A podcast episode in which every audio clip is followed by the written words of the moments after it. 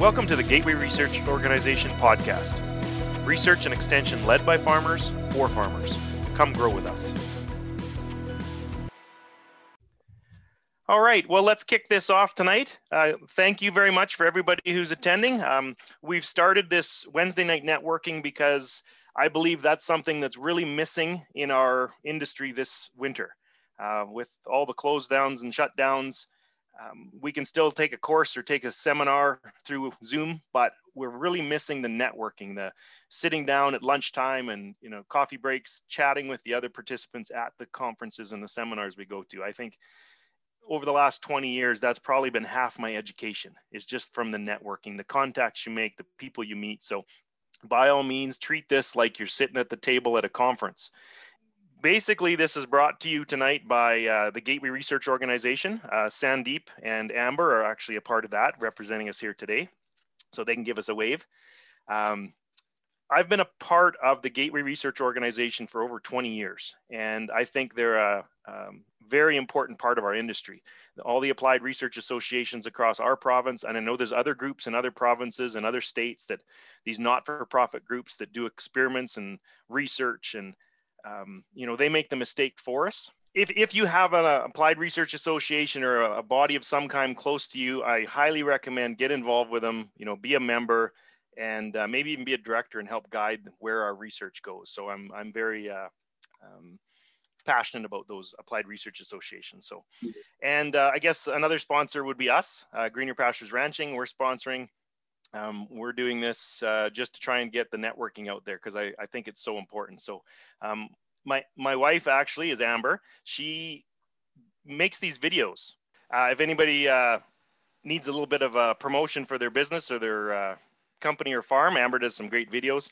And I guess on my side of that, uh, I also do on-farm uh, consulting, which is now switched this year, obviously, to one-on-one webinar consulting. So we can help you set up some e economic profiles, some cash flows, grazing designs, um, look at a grazing chart, anything like that. So, but uh, yeah, and our uh, special guest is Joel Salatin tonight. Uh, give us a wave, Joel. And I'm going to talk a little bit about him, and then I'm going to let him talk about him. Joel and I started working together a couple years ago. He's been a huge mentor of mine for many, many years, and I have no idea how it happened but I am so grateful it did. But Joel and I started teaching a school together uh, called Take This Farm and Love It. And I absolutely love it. Um, it was such a f- great experience, and we have a lot of fun, don't we, Joel? We sure do, yes. but Joel is uh, good enough to be here with us tonight. And uh, a little bit of promotion for him. He's got a new book out. This is your new book, right, Joel? Polyface Designs? Yeah, that's right. Yeah, it's just out. Okay. Do you want to describe what it's about a little bit better than than what I can and uh, tell people all about it? Well, sure. The, the beauty of this book, Steve, is that um, if you don't want to read it, it weighs five pounds, so you can use it for weightlifting. for your weight workout program if, if you don't want to read it. It's so big. Uh, it's 568 pages, um, four color. It's uh, and and it's it's it's all the design and portable infrastructure that we use here at Polyface, plus a lot of other things. Make your own head gate for cows. Um, how to stack a hay wagon uh, with small square bales. How to build a hay wagon. Um, axle weights, axle terminology. It, it, it's it's this whole uh, uh, portable infrastructure and and uh, hoop houses and uh, deep bedding and um, uh, pastured pigs and and the the um, the protocols, the spec the specifications. How many how many square feet for per pig in a pig pasture? How many square feet per cow in a in a loafing shed? How many square feet per chicken in a winter you know housing situation? Uh, it's all the specifications uh, of all these things, and it's a uh, I just can't say enough about it. It's um, it, it's literally a lifetime of work, you know, condensed into um, into this book, and so it's been extremely well received. When it when it came out when it came out in uh, early September, my wildest dreams, I was hoping we'd sell, you know, a thousand of them by Christmas, and we sold five thousand in two two weeks and ran out of our whole stock. We reprinted 10,000 and to, they're supposed to be here um, uh, this week. We'll be starting to send again. Uh, it, expensive book to make, an expensive book to print, but uh, believe me, if you're constructing anything, you want to know how to how to make a square structure, how to you know how to how to um, uh, use you know uh, boards and battens to to uh, you know square up something. You know all of those kind of construction techniques. They're all in there. It's it's a literally it's an encyclopedia of um, you know of of of instruction and construction. Very cool. Very cool. I'm sure it's going to be a fantastic uh, read. I'm definitely going to get one, and I want to sign copy someday. That's that's my goal. Um, uh, so tonight's topic, um, Joel picked the topic. You were wanting to discuss the different types of grazing management within our regenerative grazing field. Correct, Joel? Yes. Well, I see a lot of tension you want me to go ahead now? Sure, you betcha. Let, let's introduce the topic. yeah, okay. Yeah, so, so very, very uh, quickly, and, and, I'm glad to go wherever anybody wants to go. We don't have to, certainly we don't have to be uh, constrained to this topic. Uh, but, but one that I'll be writing about it in Grass Farmer as one of my editorials when I finally build up enough courage to uh, enough courage to do that.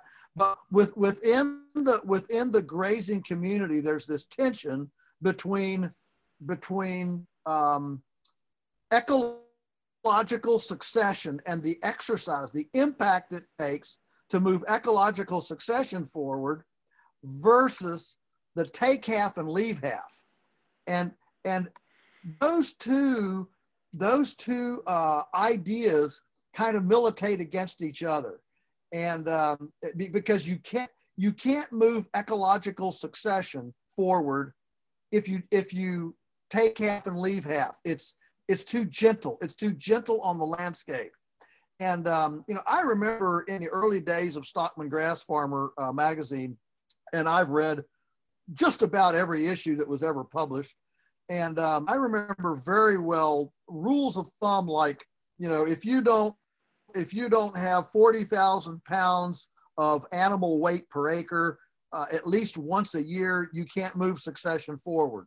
Well, how do you get 40,000 pounds of animal weight per acre? You know, it, um, uh, that's that's 40 animals per acre, which I mean, lots of times we go to 100 animals per acre, and, and so you've got this you got this this tension of of exercising or impacting.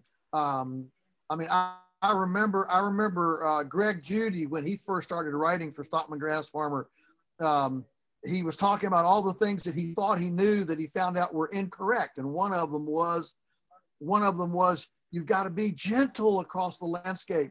And um, one of his secrets to to rejuvenating the the worn out farms that he did was um, he called pounding it. I mean, pound it into the ground, you know, and that that it wakens the seed bed. It it it it it, uh, it allows sunlight into the you know underneath it.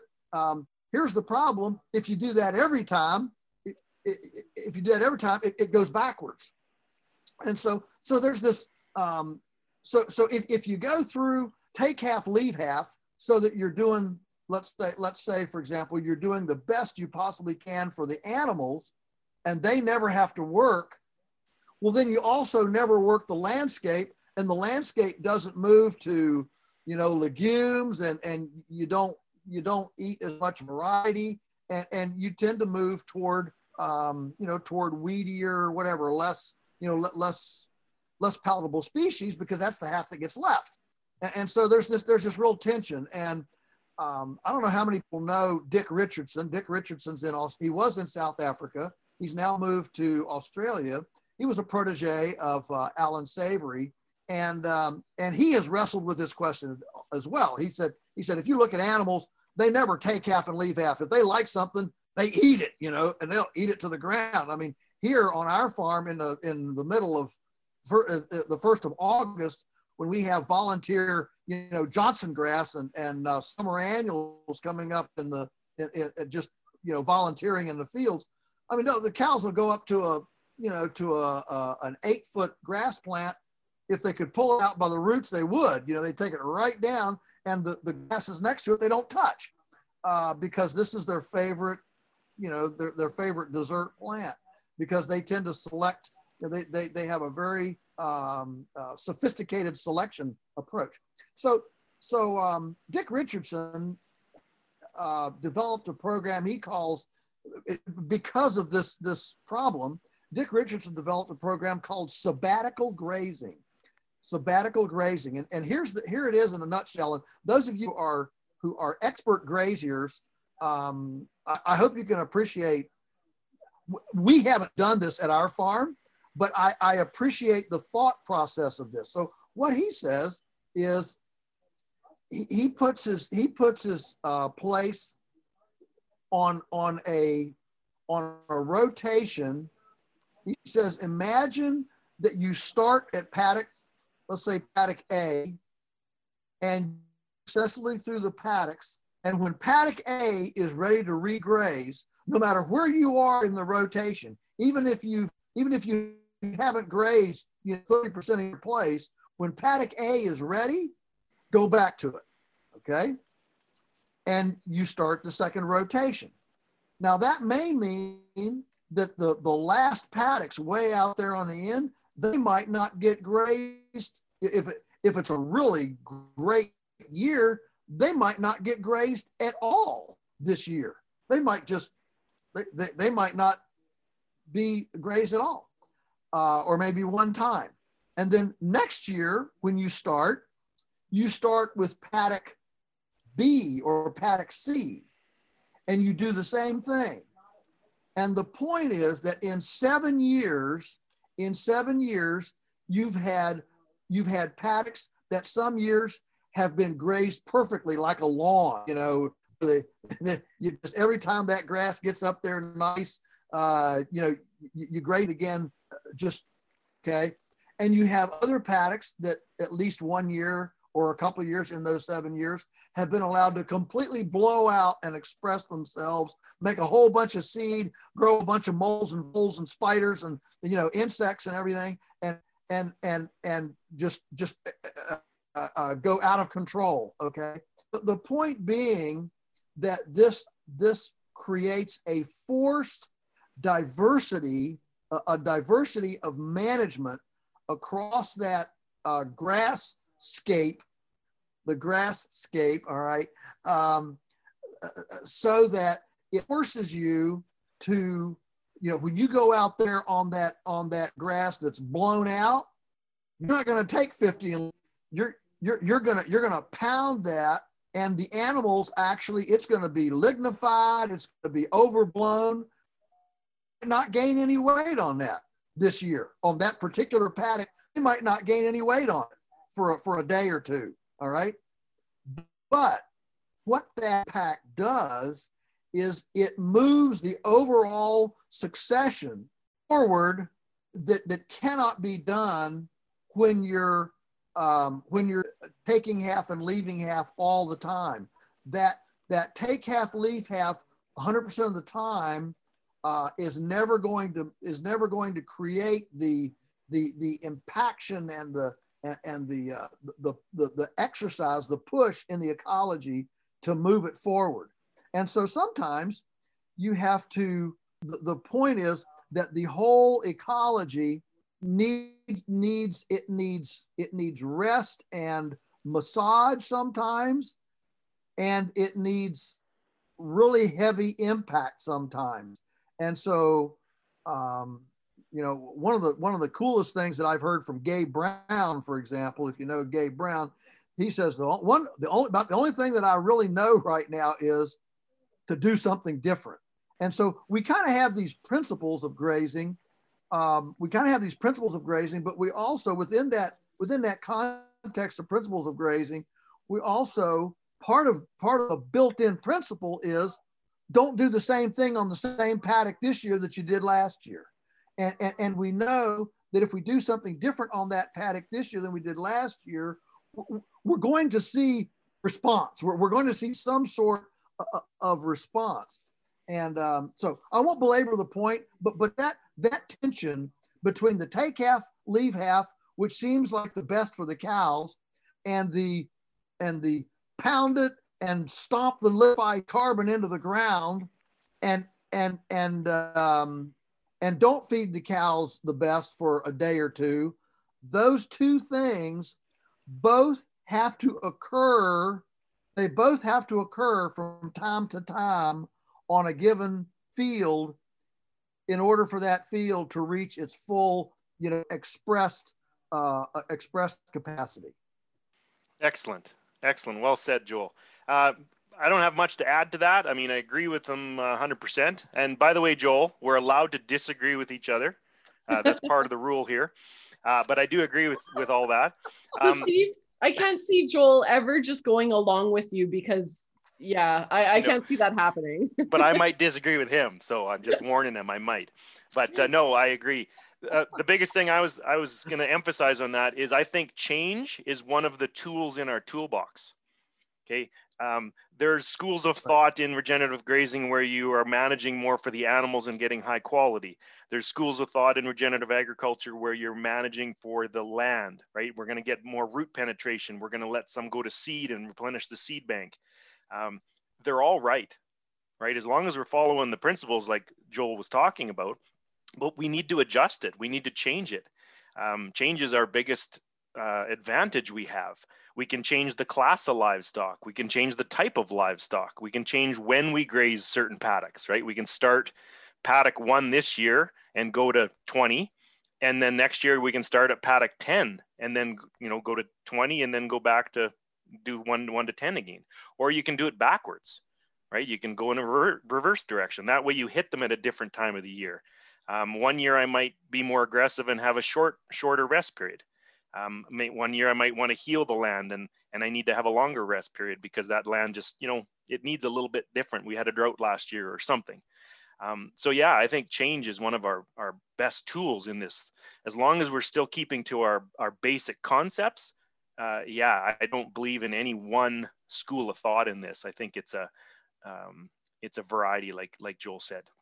So let's uh, open it up to questions, Amber. If you can kind of guide us along, I'm yeah way behind for, right now. So for intro here, just so you guys know, for anyone who hasn't been in on our Wednesday night sessions yet, these are happening every Wednesday night from six to seven thirty, um, and then afterwards there's kind of a free networking part. So you know anyone who wants to leave can. You can leave anytime. We're not going to lock you in here. But you know it, that's when the official part of the night's done. So it's a lot of fun a little bit laid back and yeah yeah it's good. Uh, so the first person up is troy. Troy are you there? He was the keener that asked really early wasn't he? Yeah he was. Hold on i know troy. He's a keener. I am here. Oh there we go. Hi troy. Hi Oh, I'm asking a question. Yeah, Whoa, what was your a, question? There's a lot of pressure here. um, it's not related to grazing. It was related to uh, Joel's uh, taking the blog and writing a blog. I don't know how many times a week, and then uh, you know talking about different things, maybe away from the grass farmer, and then getting hammered by critics and opening yourself up to you're opening up a can of worms to everybody, and uh, he's taking a lot of heat. And I'm just wondering, how's that all going, or how's that been, and what have you learned about people, yourself, and uh, should we continue to do that? Those types of things. Ask the tough questions, hit the tough um, topics, and see where it goes. Stimulate thinking, critical thinking. Thank okay. you. Okay, go ahead, Joel. Are you uh, did you learn from that, or is yeah. it uh, a, a, growing experience? Oh man, yeah, wow, what a what a year this has been. It's been uh, it's been incredible. Uh, there, so there, there's yeah, what a great thank you, Troy. That's a that's a it's it's a big question. So let me just try to answer it as quickly as I can. Uh, first of all, uh, I've learned that there's a big difference in in social interaction between the way I grew up with a typewriter, snail mail, and phone calls versus today's social media, Instagram, Twitter, and and and all these social media. You know, even today when I write emails, I don't use any abbreviations. I don't use any shorthand.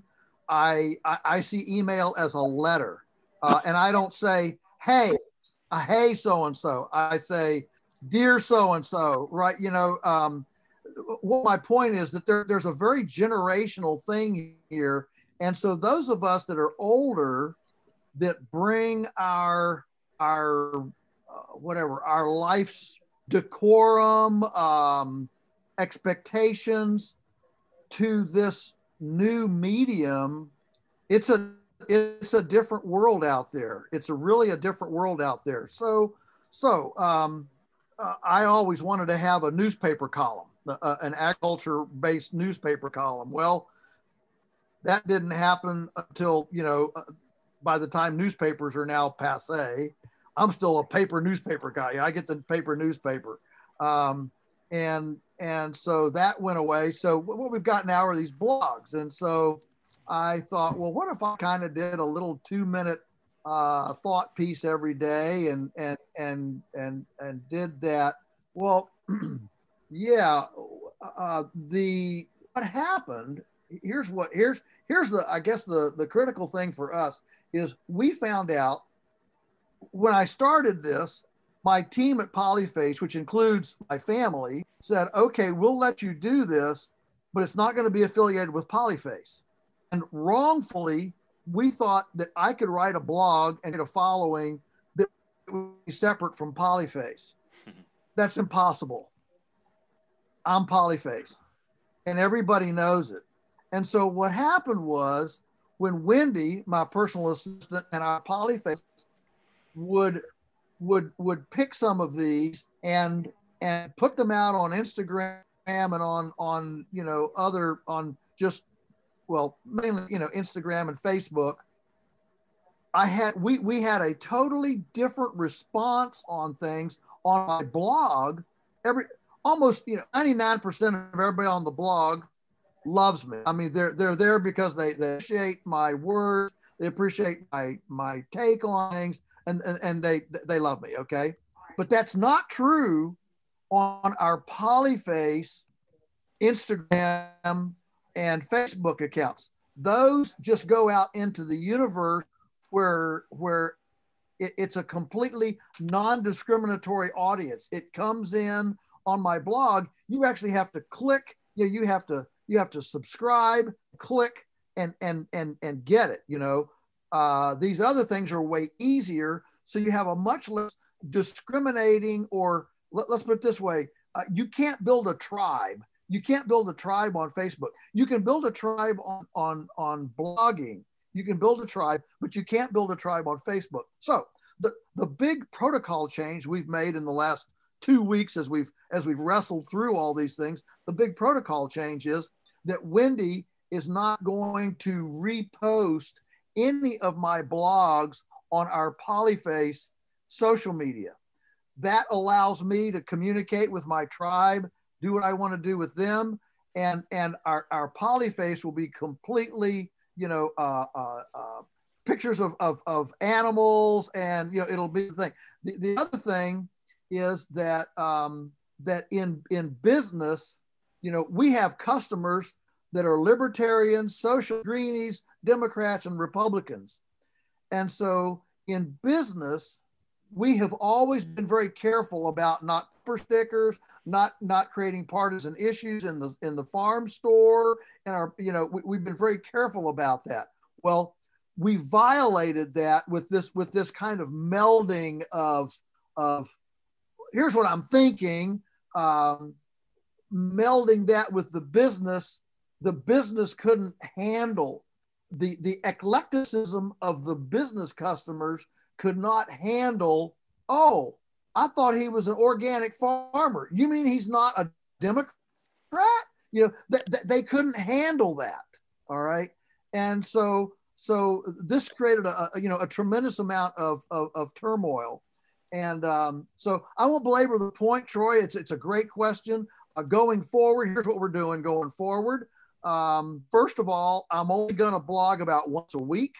So I'm going to drop it way down and, and do it once a week, uh, which will help me to not go into the weeds as much. It, it'll make, it'll, it'll help me to, to, to, to once a week, I've got something important and, and, and that's it. Um, number two, I'm going to um, hang a lot closer to farming and food. But the problem is politics and government regulation, uh, inability to move, inability, you know, our restaurants going out of business, customers, uh, customers, how they handle the, the drop points. The thing is, it, it's hard. It's hard to not say anything about politics, current events, or or or protocols um, because we interact with the public. You know, it's so so. All I'm saying is, I'm going to be more careful, and I have a a much greater respect for how hateful and uh, disrespectful people can be on social media. And mm-hmm. and cancel culture cancel culture is not a good thing. And we can't have respectful concert con- i mean instead of trying to build bridges it's like well i agree with 95% of you but since i agree since i disagree with 5% of what you say you're you're the devil you know? Um, instead of saying hey let's talk about the 5% we agree with it's it's an unbelievable climate where people are almost looking looking and trolling for somebody to crucify. And and that's a real shame. And so i think going through that five the year and and and and understanding that learning that um, you know social media is not my is not my medium. I'm a very transparent open and man i work with every ethnicity sexual orientation uh, race creed all over the world. I've never had a, a, a prejudicial you know issue at all but there are people who do and are looking phrases and and words and they read into things way more than you ever intended because they've got an agenda and looking they're, they're looking for barriers instead of bridges. And then the next thing you know you're sucked into this this horrible um, uh, this horrible thing that you didn't expect to be sucked into so um, there we are I hope that answers the question and yeah. um, sorry. We'll see, yeah. we'll see what the new year brings. I would I would add to that too. Um, Joel's position and my position as well, where we are in the industry, um, we have to be a bit blunt, right? We're trying to change some uh, paradigms and move things around, and we end up being a little bit blunt. And yes, that's going going to offend some people. Um, some people need to be offended, uh, and that gets them over the edge. But there's a fine line between uh, where people get mad and just get offended and think about it for a bit. So it's part of the part of the game, I think. So, okay, Amber, you want to grab another one? Yeah, I have to say thanks, Joel. I I personally am one of the people that love you, and I think that your your writing is absolutely incredible. So I'm happy that you do it, and that that you're you're you know not backing off just because there's some awful people out there. So I want to thank you for that. Um, and that kind of leads into Aaron's question. So Aaron Nerbas was actually one of our guest speakers just a couple of weeks ago. Um, Aaron, are you ready to go? Yep, you bet. Great. Okay, my I apologize. My question is not grazing related. I kind of forgot about that before I typed it in there, but it's just kind of a broad general question for Joel. Um, like it's obvious you become a, a prominent figure in the regenerative movement, uh, whether you intended to or not. Maybe you can make a comment on that. But just along your journey, do you have any regrets and anything you do differently knowing what you know now? Yeah, uh, well, uh, first of all, I didn't intend this to happen. that that that was not on the that was not on the uh, the agenda. You know, um, uh, 40 years ago, uh, we just wanted to farm, and the the the idea that we would only um, the idea that that here these this young couple with without any money could actually make a living on a on a small farm. You know, that was a an unusual unusual story and so you know it just it just uh, it just happened not because we intended it not because we it was certainly it was never in our plan uh, but but here we are and fortunately fortunately i'll say this that um, all of my background in the in in debate, theater, drama, uh, forensics, public speaking. Um, instead of instead of playing basketball and football, all of that. And I'm not I'm not opposed. To, don't read into that. Yeah, I'm not opposed to basketball and football. I, I'm just I'm just saying that. And and if you have if you've read any of my stuff recently, you know that a couple of times I've mentioned that one of the best things that ever happened to me was being cut from the seventh grade uh, baseball team I tried out, and then I tried out for the eighth grade basketball team, and didn't make it. And and um, and those two those two failures, being cut from those two teams, helped to to push me into into my my talent, which was communication. And um, and I'm so thankful. I'm, I, I tell I tell young people today, you know, middle schoolers and kids, be thankful when you get when you fail at something because because often that helps you uh, know what you're good at, what you love, what it, it, it, helps to move you to a to a sweet spot of life where you actually discover, um, oh well, you know, huh, I'm really not good at that. Why am I doing that? Well, because dad wants me to, because mom wants me to, because Aunt Sally wants me to. You know, I'm not really doing that because I want to do that. And and sometimes these these so be thankful for those early failures that help to steer you into into your talent, into your into your skill level.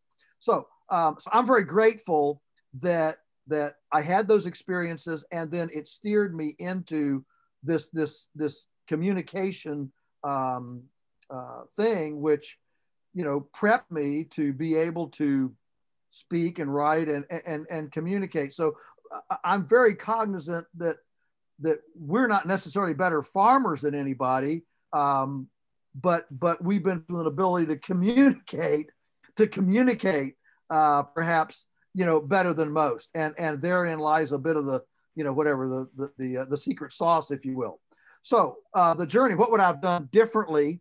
Um, well, of course, you know, when, when we came in 1961 and I grew up here, um, man, I wish I had known, I wish I would have known then, I know now. I mean, you know, um, Allan Savory didn't exist back then. Well, he existed, but he, he wasn't, he wasn't doing anything. Um, uh, you know, electric fence was, was uh, very uh, non-dependable. Um, you know, uh, shoot, a little four wheel drive, very inexpensive four wheel drive uh, tractors with a front end loader. Um, you know, all you had was a, you know, was a was a, a bucket with a trip, you know, a trip thing on it. You couldn't you couldn't manipulate the bucket. I mean, uh, chainsaws. I mean, the, the modern chainsaw, as we know it, is only really only came into its own in 1957. Uh, that's amazing for me to think. I, I, can scarcely imagine life without a without a chainsaw. Um, and, and so in those days, you know, we didn't know a lot of what we know today. So I can look back and well, if I'd have, if I'd have had the electric fence I have today, if I'd have had, you know, the the the the carbon capability I have today, if I'd have had, you know, known all this, if I'd have known Bud Williams, you know, instead of you know whacking and yelling and and slapping cows, you know, it, it if I had known all that, it would have been wonderful. So when you look back, you realize a lot of the changes you would make are simply changes that I would have made had I had the infrastructure or the knowledge that I, that I have today. It's not that I made mistakes, and it's not that that uh, that we were doing bad things. It was just that the the movement had not matured to the point where it is today. So you look back and say, "Man, I wish, I wish, I wish." Well, you know, you, you, you can't you invent what hasn't been invented yet, and you can't use hasn't been developed yet.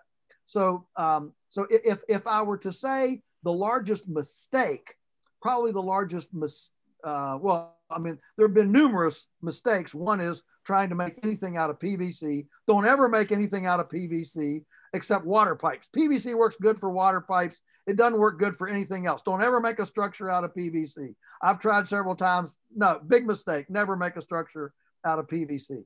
Um, uh, another, you know, other other, mis- probably the biggest mistake. And Steve, I know you'll appreciate this. The biggest mistake was probably not developing partnerships that complemented my weaknesses as early as I should have or could have.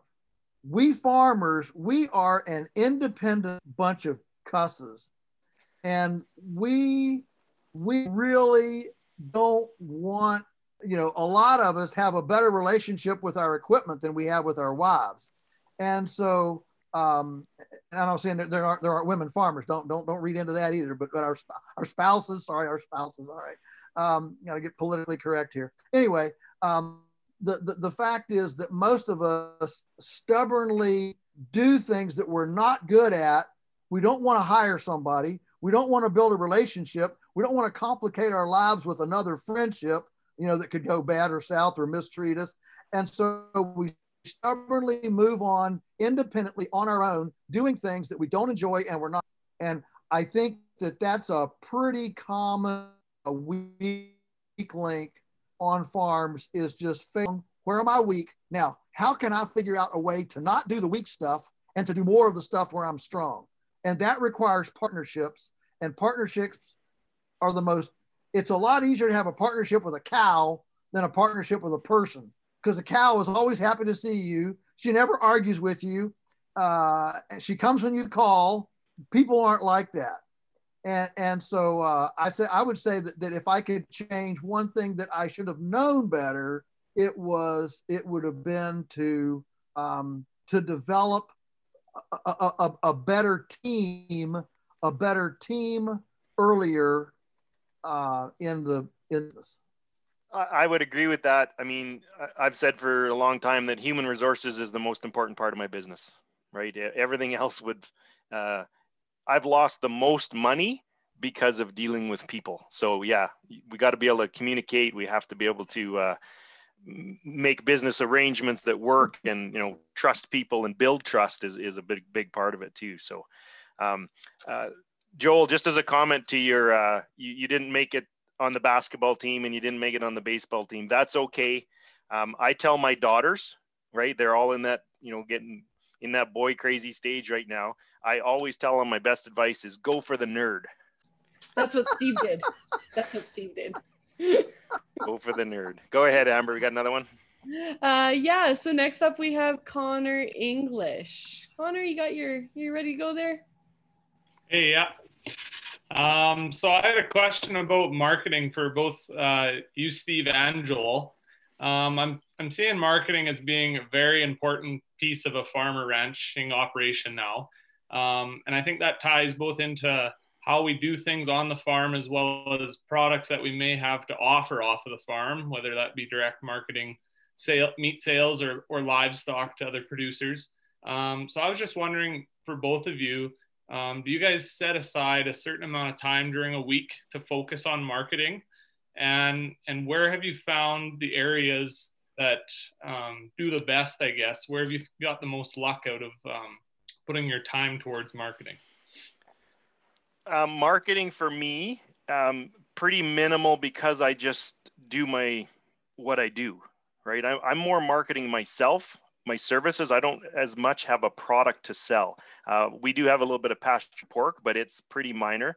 Um, I think we can, you know, my answer to that is following up on what Joel just referred to is, um, you know, if you're not good at marketing, you don't like marketing, you find someone that is. Sign, find someone that's passionate about it and get them to do it for you. So um, I'm not a huge marketer. I mean, I'll let uh, Joel answer this as well. But um, for me, um, I stick to what I'm good at and I find somebody else to do, you know, what I'm not good at. So that's where I would look at for my marketing. Um, for me, I market myself, my, you know, my custom grazing. That's a that's a service. That's a skill. That's not a product. Um, my even my teaching, right? I'm out all the time t- talking to people all the time. Um, really, all I'm doing is marketing myself. Um, a little different than trying to sell, you know, pasture pork or pasture chickens or uh, things like that. So um, yeah but if you don't like doing something find someone that does they'll do a much better job at it is what i've found yeah it's always it's always nice to go second because um, you can you can uh, build a little bit on what the other guy said so um, so I, I would say uh, the quick answer, the quick answer is uh, how much time do I spend on it? Uh, 24 7, 365. Allan, Allan Nation, founder of Stockman Grass Farmer, and of course, one of my greatest mentors, said, um, said, You eat, drink, and sleep marketing because of the four horsemen of the apocalypse.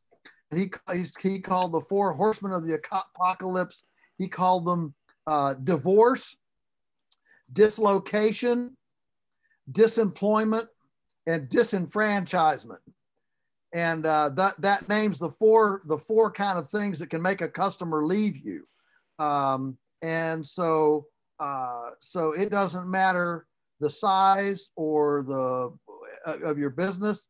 Um, it's all about retaining the customers you have, and it's about replacing the customers who leave because you will never retain all the customers you have. There is always a turnover. Every single business has a turnover of people. So, so literally, um, you know, throughout the week, you know, I'm, I'm, when my mind wanders, it wanders to, when my mind wanders, it wanders to what's on in the world. How can they relevant? How can we message better? How can we tell our story better? how can we help our customers better you know those kinds of things are constantly coming through my mind so how do you how do you stoke that boiler so i've got a couple of ideas. Um, one is i read a lot of marketing books. Um, behind me is a bookshelf and i've got i don't know what 150 um, marketing books uh, all sorts of uh, you know marketing to millennials. I mean there's now even books how to market to a millennial. Um, yeah, I've got one how to how to how to market to uh, to to how to market to the entitled. Uh, everybody's entitled now. So how do you market to a person who feels entitled? I mean, the, it's very sophisticated now. All this, but but you, you gotta you gotta uh, you gotta sit at the feet of the gurus. You know, if you if you want to get good at something, um, you know, you, you've got to got to immerse yourself in the gurus. Um, next is I read trends. So I read, I, I try to stay up on, on, on trends of what's happening. And, um, and of course, one of those big trends right now is contactless, contactless retail. So if your, if your uh, uh, interface with your customers requires physical, physical presence, you're on the cusp of being obsolete. So somehow you've got to figure out how to create contactless retail. That's the that's the trend line that's going on Amazon. Think about as big as Amazon was coming into 2020, this year Amazon doubled in eight months from what it was February 2020. Think about that. A big company like Amazon doubled yet in eight months. That's that's that's unheard of. You know, I was I was telling Teresa the other day, man, I wish I'd have wish I'd uh, bought Amazon stock and stock in uh, in box corrugated boxes. You know, making cardboard boxes because because everything that used to be on store shelves is now being shipped door to door in in boxes. And so, you know, the, the, the cardboard box manufacturers are making a killing. Um, and then, and then I would say the, the third thing is to, uh, to hone your messaging. Probably the single valuable lesson that that I learned about marketing in the last, I'll say, two years is the importance. And I've always heard this, but it, it never really soaked in, and and until a couple of years ago. And it was it is to message in a way that is meaningful to a customer. Now, Simon Sinek wrote the book um, Marketing or Start with Why. And, and he made the point that um, that all of us know what we do.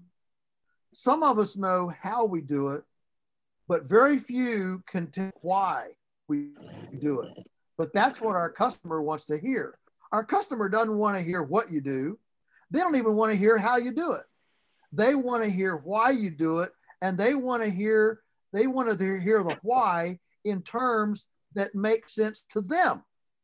So I actually went through a last year um, when we started shipping. So we started shipping July 4th of 2019. 20, yeah, July 4th, 2019, we started shipping nationwide. Took a lot of heat for it actually, but we started shipping.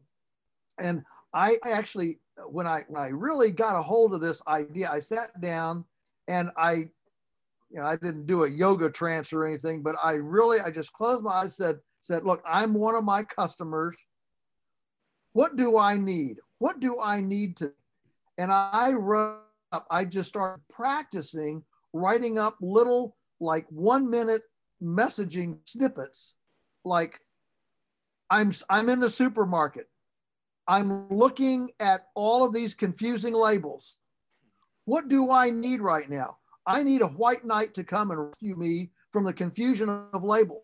So i did one on on stop being confused by uh, um, uh, uh, that, that i did a message that said look I know, I know um, uh, how confused you are looking at these labels in the supermarket. And am I really buying the right thing for my kids? Am I really, you know, uh, uh, taking care of my family well? Well, let Polyface eliminate the confusion and eliminate the tension in your life. You can trust us uh, with your with the with the lives of your kids. All right. It, it's let me tell you, it is hard. It is hard to go to that length to put yourself in that position of your customer. But if you can ever get to that point where you can close your eyes, imagine you're your own, you're your customer. What is my world like? I've got to get the kids to a soccer game. I've got to. It's four o'clock. I've got to get some. Um, there's a sniffle. Uh, how can I make sure my kids are eating properly? Think about the life of your customer and then message how you can solve that customer's needs, if you can get to that point in your messaging, you've just hit a marketing home run. Awesome. Well, thank you very much for both your inputs there. Thanks, Joel. Um, one thing to add to that, Connor, um, in today's marketing, um, what I was told many years ago is that we need on like online marketing and you know Facebook, Twitter, all sorts of things like that. Um, we need to give 80% and then that leaves 20% of an ask. So if you're trying to sell something online um, to get a following, to get customers to engage, to be a part of it, you have to give 80% information, time, whatever. Like if you, you know, if you've got a, I'm not very good at it on my Facebook trading post page, my trading post page, because that's where we sell our pork, and I'm not on it very much. So that one's a, that's the one I should be doing it if it was to grow.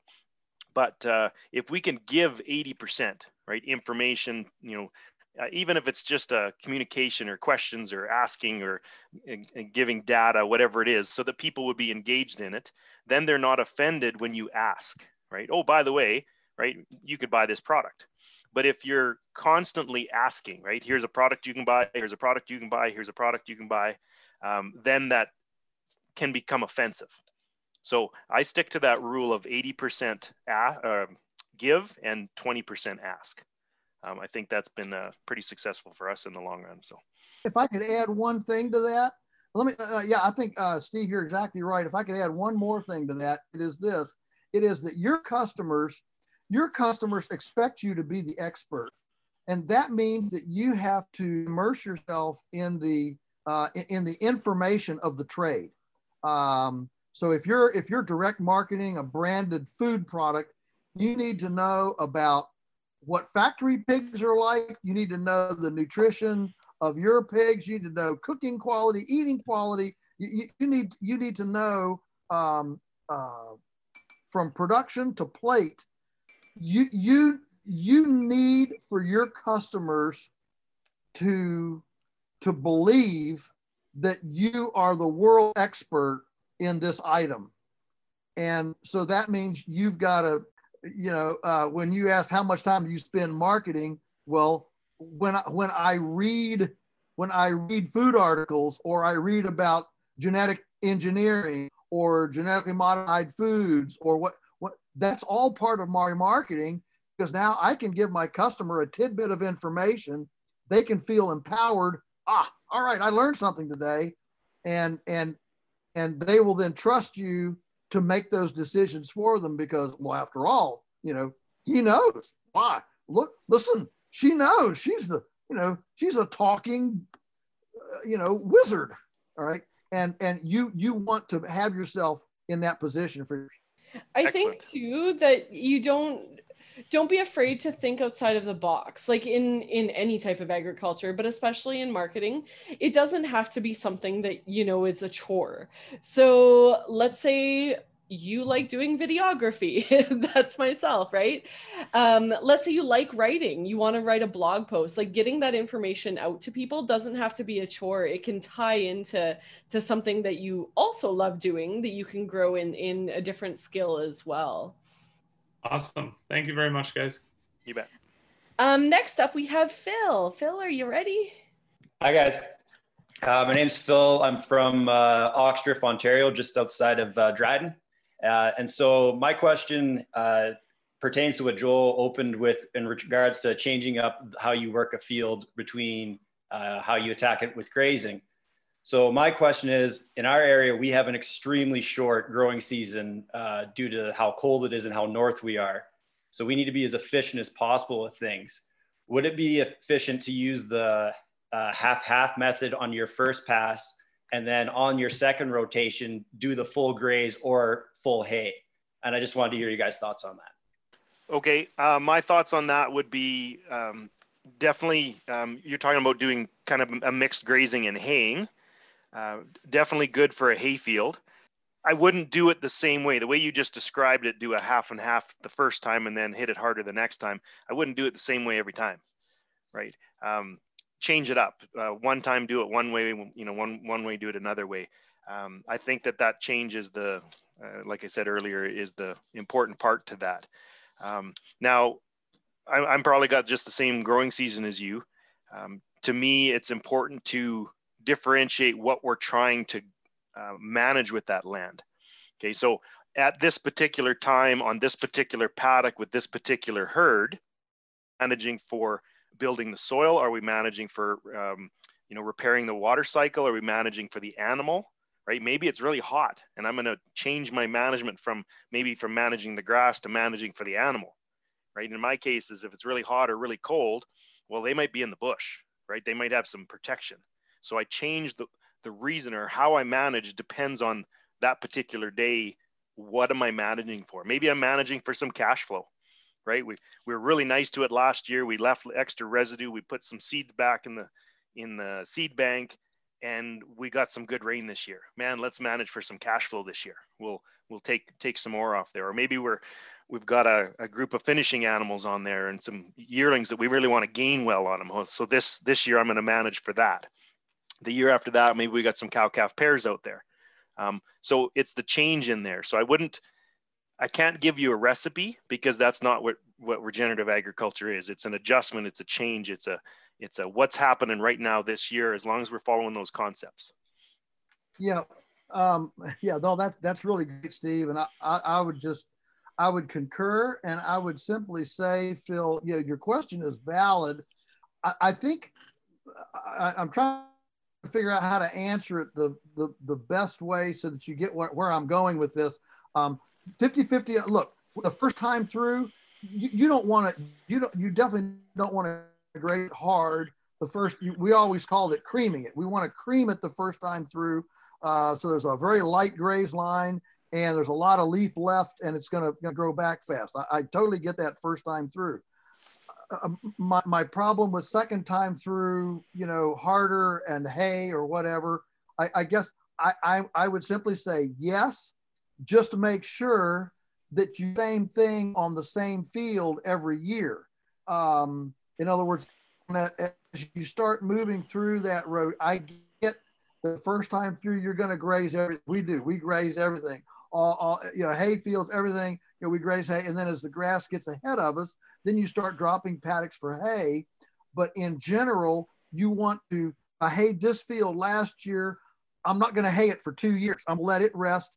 I might pound it this year, do a 50 50 next year, and hay it the third year. Are you with me? So, as long as long as as you understand that you're going to be touching differently year to year um, i think that that's that's a pretty decent insurance policy understanding that somewhere you're going to make hay somewhere you're going to let it blow out somewhere you're going to pound it, and somewhere you're going to 50 50 it. You know, those are all different, you know, different uh, uh, ways.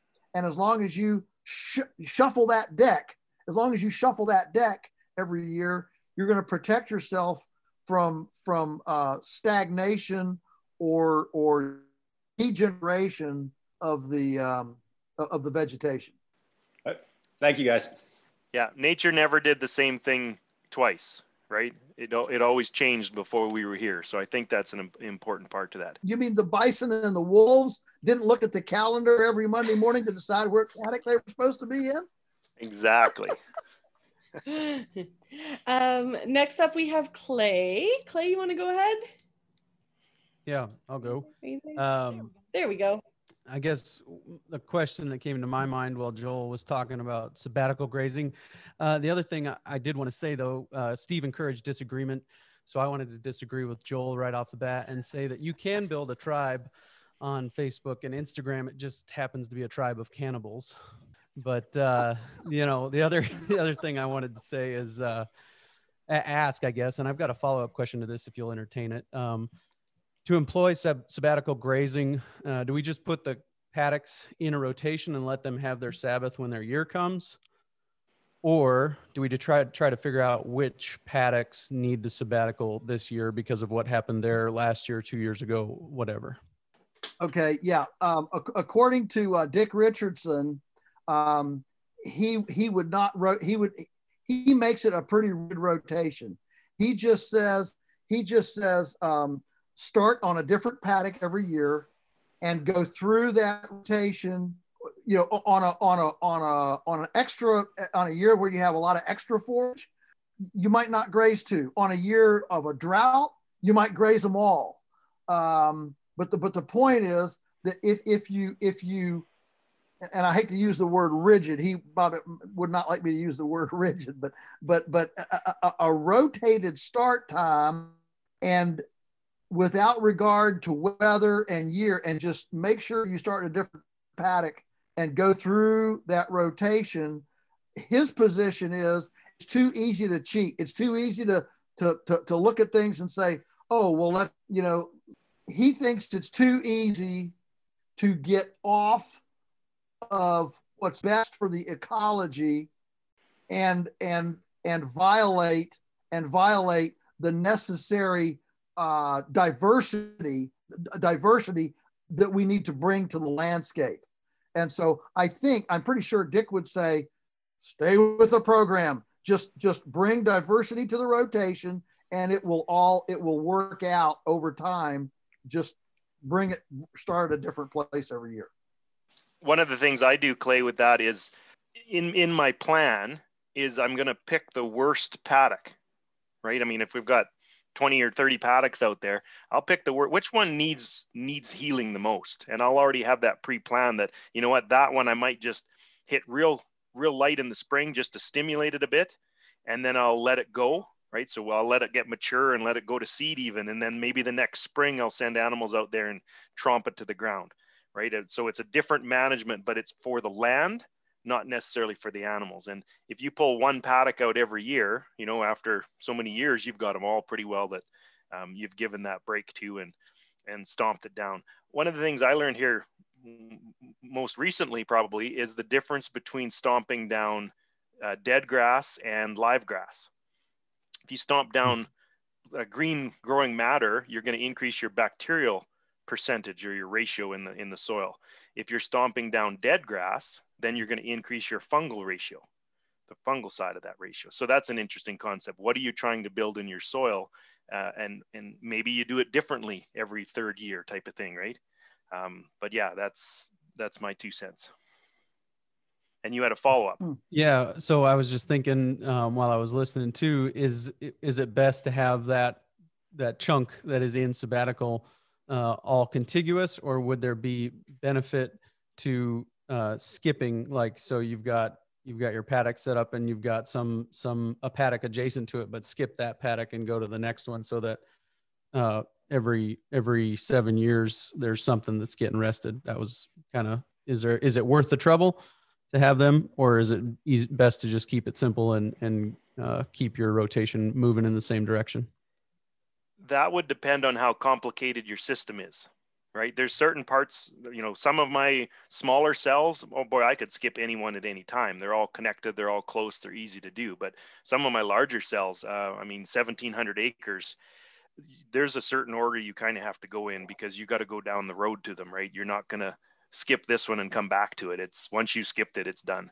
So depends on the system, but uh, again, just keep it flexible and keep it changeable. Uh, it's not a recipe. Um, Christine Campbell, you are up next. All right. Um, well, thanks so much, you guys. This is great. Um, I am with ALUS Canada, and um, my question is, you know, maybe a little bit of a, a naive one, but I'm gonna go for it anyways. So I recognize that there's no real recipe for these kinds of things, but um, I'm kind of looking for the recipe or the cookbook anyways. um, looking into more um, like mob grazing and adaptive multi-paddock grazing practices and ways that we could um, sort of encourage or support some of those practices. And so I'm wondering what your um, input is on those um, those particular um, practices. And like if you had advice for somebody or sort of like a um, you know a couple of steps or guideposts that you would say are um, you know must haves what would those look like or what would those be? So okay clear that up a little bit for me again. So you're looking for guidance on how to get into regenerative agriculture yeah, so I, I mean, specifically looking at, um, grazing using like adaptive um, approaches and like regenerative approaches. And I'm, I mean, essentially what I would like to do at the, the end of the day is sort of um, create a, a little bit of, I, I don't want to say like a protocol, but like um, a guide of how to implement some of those kinds of things. So I'm wondering if there's like maybe even resources that you have found helpful would be. Okay, I guess that would be my answer is education, right? Um, management of the manager is probably the most important part of any business, I think. Um, take schools, take courses. And like we're, we're talking here about the difference between different types of grazing within our regenerative, right? We're not talking about continuous grazing. There's just different schools of thought within our, our regenerative grazing. And I honestly think you should learn from all of them, right? I, I wrote an article here a while ago talking about the pasture preachers, right? We got a whole bunch of different pasture preachers, all kind of preaching the same thing, but it's a little bit of a, from a different angle. Um, you should learn from all of them. Um, I mean, I could give you a list of books and schools and courses to take uh, because that's where I've got my education from. I remember, uh, you know, I went to college years ago and I, I was learning all these things about agriculture, and then I came out and I sat in a conference with Allan Savory. And it blew me away that none of the stuff that he was talking about was being taught in, in the universities and the colleges. And it, it was just hitting home so hard. So from there, it just, it's a snowball effect. Um, I, I don't think I have time right now today, but I can add it to the chat here maybe of all the different resources that I, I would recommend people to, to do and go, go try. Um, there's so much information out there in private industry that we can, that's where my education came from. So I don't know if that really answered your question, but that's where um, the recipe I would give is keep learning, never stop learning, keep going to conferences, keep doing networking like we're doing right now. Um, that's where my education's come from. Uh, probably 98% of it. Great advice. Uh, I, I, would just add to that. I, I, I second that uh, all that Steve said. I would just add that there nothing beats experience. Um, we live in a very impatient world now, uh, where people want everything right now. And if you've if you've read about you know 10 uh, 10,000 hours or 10 years, you know those kinds of things of, of what it takes. You know, uh, Michael Jordan Michael Jordan uh, is said to have said every every basket he made on the court was represented by a thousand that he took not in a game. And um, Allan Nation used to say you can't Google experience. And so, uh, so at the end of the day, um, there is no recipe for you. There's no uh, rigid, you know, um, uh, diet, or whatever regimen for you. Um, you just have to jump in. You know, it's just like any other skill. You you read, you learn, you sit under mentors, you you get information, and then you finally you finally have to get on the bicycle. You know, you, you can read for a million years about how to ride a bicycle, but until you get on a bicycle, you know, you're never going to really know how to ride a bicycle. So, uh, so this is a lot like that. Um, get on a bicycle. Sounds good. Thanks. Great. Um, next up, we have Becky Doherty. Uh, Becky is actually going to be one of our feature farmers for the, if you've been following the Grow video series, I'll, I'll link the YouTube chat. So she's going to be upcoming as one of our feature farmers. So shameless plug here. Um, but Becky, if you want to go ahead. It's, it was actually, there we go. It was actually Hi, guys. John's question. um, so yeah, I was wondering if um, when you're trying to uh, grass finish like yearlings or two-year-old animals, if you're rotating them at the same frequency as you would do like uh, cow-calf pairs. Yes, yes, we we rotate everything uh, once a day. We've even done if if it gets real wet, we'll even rotate twice a day to try to take, you know, uh, uh, pressure off the ground um, by you know moving them quicker and so yeah we absolutely we try to move everything at least daily. And um and that includes cow calf pairs plus the the the finishing herd. I think the the main thing about the uh the finishers is that um that, that we run them in a separate herd. We we tend to not run them with the cow calf pairs. Or if you want to run cow calf pairs and let the calves creep creep graze ahead of the cows. So you're running a leader follower or a creep system. You can let those finishers run ahead with those calves um, as, as a leader follower. Uh, that also works so that you let the finishers cream and then the, the, and the calves can also cream, but the cows can come in and clean up. Uh, the, that's where Steve was talking about the class livestock.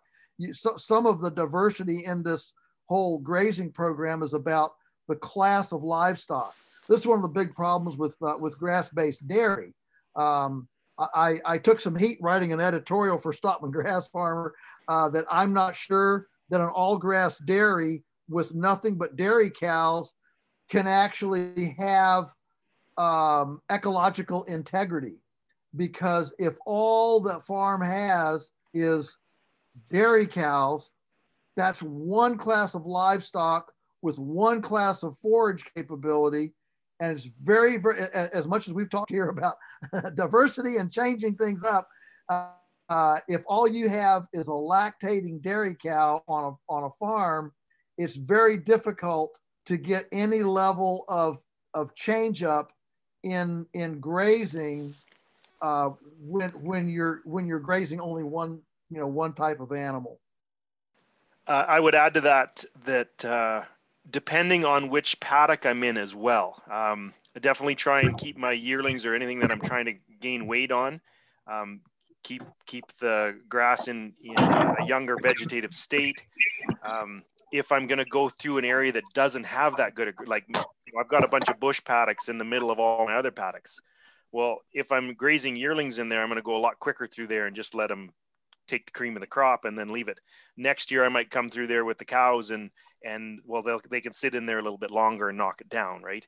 Um, so what's happening you know what that what's the goal on that herd right now today? That's how i'm going to change my grazing. And definitely i'll, I'll graze my cow calf pairs a little different than my yearlings um, because we're looking for gain on the yearlings and we're we're looking for most of my customers as a custom grazer they're looking for the longer grazing season right? That's their goal not necessarily you know two pounds of gain per, per head per day. They want to know if i can keep those animals till november. Um, that's their priority. So again i'm i'm in the middle where i'm you know what is my priorities versus what are my customers priorities versus what is the land's priority right? How do i juggle those all together? And yeah it's a it's a decision you make right there then and there right? Right. Okay yeah. That, that uh yeah give us gave me some info to go on for sure. So it looks like Julie might have logged off. I can't get a hold of her there, but I think it's a, this is a really good question. So so I think this is a good one to be answering. How do we deal with forestry area? Must we lumber everything, or do we have to keep wildlife and ecosystem and deal with it? Uh, so Amber, uh, in the, I am oh, there you are. online. yeah, we can hear you. Go ahead. Uh, so uh, hello everybody. I'm in the northeastern Quebec area. Uh, here we have a lot of uh, evergreens area. It's most like uh, lumber. Um, for reason it's always forest. Uh, I'm the fourth generation here on the land, and uh, uh, the main question is, uh, we have um, a small farm here, like in uh, 80 acres, like uh, 40 acres like land and 40 acres in the forest. Uh, and I was asking, like, uh, just one one second there. Sorry. Um. Yeah. Thank you. Sorry. Go ahead. We couldn't Oh, hear sorry. you. Uh, it, here is completely like I in uh, my grandmother is the only owner of the land, and uh, like uh, we, I, I would like to lumber some of part of land, like to make some pasture and the hay fields, but it's complicated. Like I would like to, like in re- regenerative agriculture, I would like to um, cut some of pasture and uh, keep it. But uh, I would like to ask Joel and Steve in the mind of uh, re- regenerative areas, uh, do I keep some place in forest and keep like some pasture and for uh, windbreaks and places to graze, or do we have to? Because some older uh, farmers told me that keep it grazed, just cut some of uh, like the the lamb, cut it, graze it, just the cattle go to graze it, and then uh, five or six years, and then go it and uh, plow it, or just uh, keep it like uh, a old windbreak, keep the grassland off, and just keep the all all trees up to there and don't touch to it. Okay, so I'll, I'll take that one first. Um, I don't do a lot of logging or anything. Um, I've got a lot of trees, but it's all on leased land. So I'm not, you know, that's not my department anyway. Um, I'm not a big fan of knocking down bush, right? We've done way too much of that in our industry. Um, uh, it, it, it's kind of an offense to me to be knocking down trees all the time. We we complain about other countries that are burning the rainforest and knocking it down, but we have just as much trees getting knocked down here. We just did it 50 years ago. Um, so I'm a big fan of managing my forested areas for forested areas. Uh, nothing is sustainable without another generation coming underneath it. So I'm not against, um, uh, you know, well-planned um, harvesting of of woodlots, but as long as we have a plan to regenerate them. Um, nothing sustainable, you know, our pastures aren't sustainable without new seedlings being developed. Our forests are not sustainable without the saplings growing up. So when I'm in there grazing a, a forested area, I'm thinking about that. Like, are we in there too hard, too much, and we're knocking down all the saplings, or are we treating it nice so that we've got a nice um, re- regenerative system that we're not going to wipe out those trees? Um, a lot of people, even if they're just grazing bushland, they just hit it too hard, too long, too often. And we end up with a bunch of old, mature trees and no young ones coming in. So, in the long run, that's not sustainable. So, um, I don't know your farm. I don't know your system. Uh, I know for you know on my ranch where I am I'm at we're in a forested area and I've never bulldozed a, a, a field in my life, but I know that a lot of people have before me. So in my environment I wouldn't have a whole bunch of pasture without that, but um, I'm not a big fan of knocking knocking trees down. Um, I like to manage them uh, as a forested area. I still might graze them, but uh, um, manage it for that. So I don't know if that answered your question, but I'll let Joel ta- tackle that one. He's much more of a, a, a lumberman than I am. Uh, yeah, uh, of course, we're in these Appalachian hardwoods down here as opposed to the arboreal forests of Quebec uh, with these big conifers. And um, uh, you know, in general, I like to think of a landscape as a mosaic. And so rather than a rather than a block of forest and a block of open land, think about how you can you can work with the terrain to develop a mosaic of, of, of additional edge effect. So, um, you know, uh, uh, in my book, uh, Sheer Ecstasy of Being a Lunatic Farmer, one of the chapters is No Straight Fences. And, and or, or I think the chapter is uh, Crooked Fences. Yeah, Crooked Fences. And, and, um, and the and on our farm, if you came to visit us, you wouldn't see a straight fence on the place. Everything is crooked because the terrain is crooked. And so all I'm going to say is we use the terrain, the terrain, the, the hillsides and things to define um, what is more suited to forest, what is more suited to open.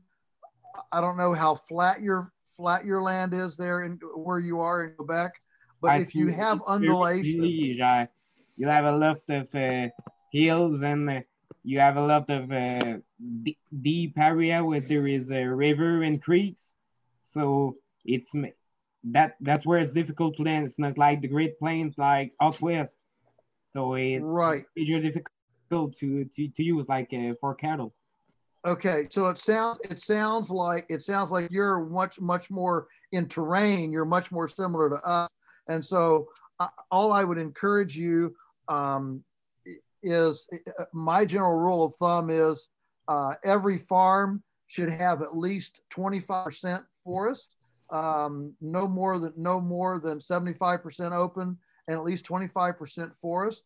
And but that forest can be can be edge. It, it can be uh, you know um, on on hillsides, down in the riparian areas. So utilize your. All I'm suggesting is utilize your terrain uh, and it may be you have some of the 40 acres that's currently open might be some steep ground or or or, or difficult ground that might ought to go back to forest. That that's that's what we've done here. We when we came here, we had 160 acres open, and we actually planted 60 acres in, in trees on on difficult land to um, you know to, to bring to bring back the forest on difficult land.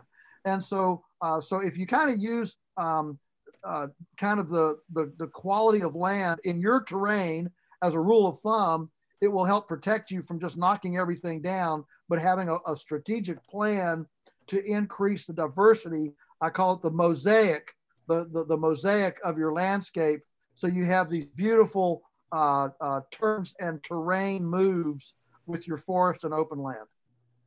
Like to protect like you well we have like like uh, northern uh, big winds like uh, you, know use the trees like a, a break from the, the winds from the, the, the northern part and like uh, for every we have a lot of creeks and a lot of water just just protect uh, from the areas where you left of uh, erosion and like that that's a great question. I, I really enjoyed that one. We will move on. The we have one more question probably before we end the formal part of the night. Uh, this one's from Kevin Lundell. He does not have a mic or video. Um, looking for suggestions to curtail the growth of buck buckbrush, which is becoming prevalent in a couple pastures of in my area. Okay, well that's a weed question. Um, we should have my daughter on here. Um, she wrote a article on managing weeds. Um, she's 14 when she wrote it and it got published in the Stockman Grass Farmer um, and in the Canadian Cattleman. So we should have her answering that question, but she's not here, so I guess I'll start. Um, basically, any type of what people call weeds, um, I call them pioneer species. They come in when conditions are harsh, they heal the land. Um, there's some condition that's favoring them. So we need to figure out why it's being favored right? What conditions? Is it dry? Is it lack of nutrients? Is it uh, being overgrazed? What is the conditions? And if we change those conditions, then we have uh, more desirable species take over. So um, I'm pretty confident that there isn't really a weed I can't outgraze if I really set my mind to it, right? Um, as long as I follow my grazing concepts, right? I want to have a, a shorter graze period, a longer rest period. I want to have good animal impact. I want to have good stock density um, and I want to build a good soil armor to, to hold on to moisture. So um, I get the question all the time of different weeds all over the country, weeds that I have, weeds that I don't have. It's always the same answer, right? We manage for the concepts, we favor the conditions for the desired species to take over. Um, that's, you know, doesn't really matter what the weed is, that's, that's the solution for it. Well, yeah, I, I, could just add a little bit. Uh, um, sometimes it, sometimes it depends on where you're starting from. Uh, for example, here in Virginia, in the Shenandoah Valley, uh, this this silvopear, uh, which was which greeted the Europeans when they came, um, was was broken in about 17, 1770, and uh, for 200 years, um, until our family came in 1961, it was plowed and uh, and so over those 200 years, it lost some three to eight feet of topsoil down to the Chesapeake Bay. Uh, that is, and, and we're a lot farther south, so we have a longer growing season than you know than uh, Alberta, than Canada, most of Canada. So uh, where I'm going with this is that sometimes sometimes uh, applications on the land, and application is everything from grazing to soil amendment to uh, you know whatever uh, uh, applications on the land can have different effects based on uh, on your starting point. So here on our farm, we started in an incredibly degenerated place, a lot farther down uh, than, for example, you do up in Alberta and Saskatchewan, where uh, where the settlement was later than it is here, and it's farther north, and so the the soils are a little more forgiving because they contain a little more organic matter because the, the season's shorter, longer, longer winter to knock to lock those organic matter in. So the farther you go south, the easier it is to burn out organic matter because the season's longer. And so, so an abusive management policy in the south, you know, uh, uh, um, can abuse the soil faster. What I'm getting at is that that I think you can go to a place where um, where there can, for example, we have here uh, what's called multiflora rose, and we have autumn olive. Both of them were brought in by the uh, Department of Agriculture uh, for wildlife wildlife um, uh, enhancement, and and they are they are pretty tough things. Um, birds spread the seeds. They're opportunistic, obviously. There's no better protection than a thick sod. How do you get a thick sod? well with good grazing management. But some sometimes what I'm getting at is sometimes the cows need a little bit of help, and so um, so we're not averse to some some uh, chopping out, some mattocking, uh, you know, once in a while a, a mowing, uh, just to try to come alongside the cows and help the cows do what they do what they do. All I'm suggesting is that the that, that different conditions in different contexts and different weeds in different contexts can you know um, can require different remedies, uh, and and those remedies are everything from grazing to uh, to a hand mattock. We never spray, we never herbicide, uh, and we never we never look at the weed as the problem. The weed is a symptom of something else. And normally they come from a lack of, of proper management. Uh, but if you're if you're in a position where you have a situation that's so bad uh, that the cows can't handle it by themselves, sometimes you got to come in and help the cows help the cows move the succession forward. Excellent, excellent. Okay, well we are past our deadline. Um, we're going to wrap things up here. I would like to thank Joel Salatin uh, very, very much for for joining us here tonight. Uh, appreciate all his wisdom, and I'm honored to be working with him. Uh, I'd like to thank uh, Grow for helping us out here, and uh, and everybody for for attending.